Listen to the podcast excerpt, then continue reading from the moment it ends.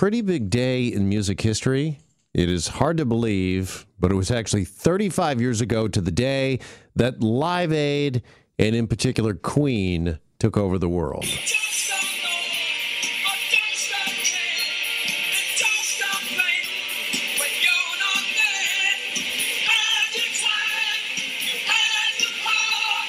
It was such a great, stirring, and riveting performance, Freddie Mercury and Queen that day. And joining us now to relive it is our friend and music expert, Eric Alper. He's on the line and joins us here on Global News Radio. Eric, good afternoon. Good afternoon. Boy, that brings back a lot of memories. Doesn't it? I mean, Queen's performance that day, Eric, was really kind of the gold standard of all of the uh, Live Aid performances. What was it? What was it about Queen that day? Um, I, I, think it was a number of things, you know, but you're absolutely correct. Uh, whenever there is a study or a poll that is done by a major music magazine or online site about the greatest concert ever, Queen's Live Aid and their 20 minute performance continually tops the list. And, you know, I, I think it, it was a number of things. Um, the the sheer amount of hits that they were able to pack into their 20 minute performance um, Freddie Mercury was absolutely beloved um, before and afterwards, and they just were hitting a, a stride that the band knew that they were literally going to kill, and and um, everybody stepped up their game. They watched you two and Bono going into the crowd and finding um, a woman to slow dance with, extending their version of "Bad" by almost nine minutes. Um, Bob Geldof um, making the audience um, be quiet during the line. And the lesson today is how to die in I Don't Like Monday. So there were a lot of stirring performances by, but by the time that Queen came on, um, all the eyes were on them because they were still one of the biggest bands in the world. But this just elevated them to historic proportions. What do you think goes on backstage? I mean, that day was all about uh, world hunger, of course, and everybody coming together to uh, help. But I can't help but believe that there was a little competitiveness going on with every band that uh, got on stage. Uh, if you went on, say, you mentioned U2, after U2, you wanted to uh, up them a little bit, right?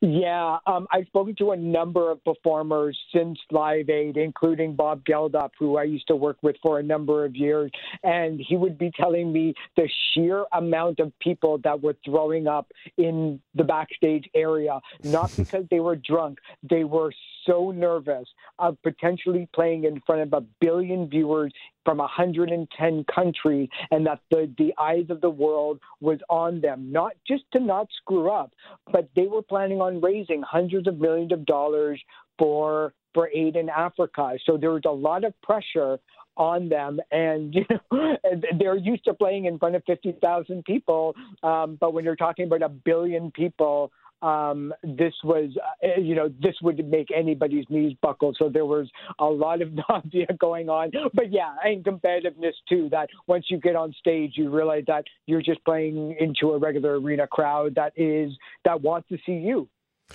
What was it 35 years ago that day from Queen's performance that stands out to, for you? I always remember the, the hands. I think it was during Radio yeah. Gaga, right? And in unison, uh, I don't know what it was, 60, 70,000, just, uh, you know, all we hear is that, that's what I always remember.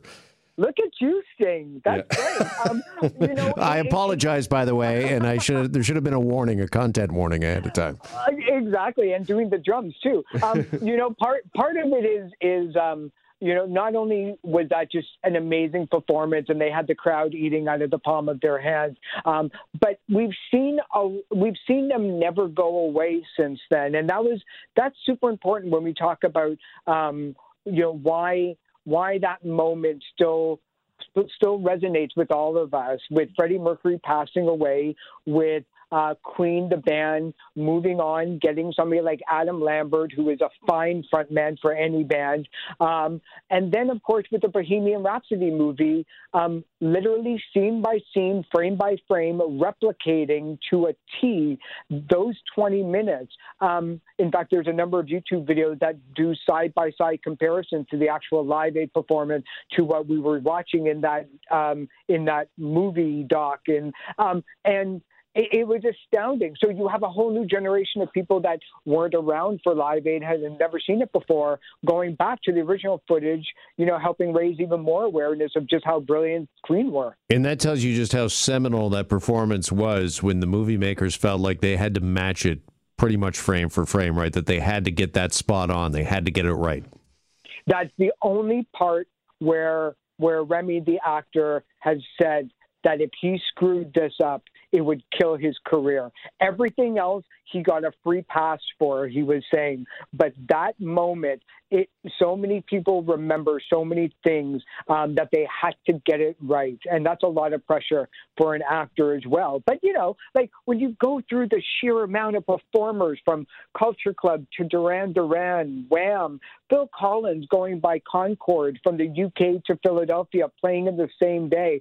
Um, you know, there's been a lot of festivals since then, obviously, that have tried to replicate the feel good story and the raising awareness story of a cause since Live Aid, but nobody has been able to do it on that scale. And since Woodstock, probably nobody had done that even before then, too. But, you know, this was a forget about once in a generation. This is once in a lifetime. That may never happen again. Well, I was about to ask you, do you think this will ever be replicated? I know we're in the midst of a pandemic, and listen, we can't even have shows in small bars, so it's hard to, you know, even sort of wrap your head around getting together in these sorts of numbers again. But you're right. I don't think we'll probably ever see a live aid the likes of it again.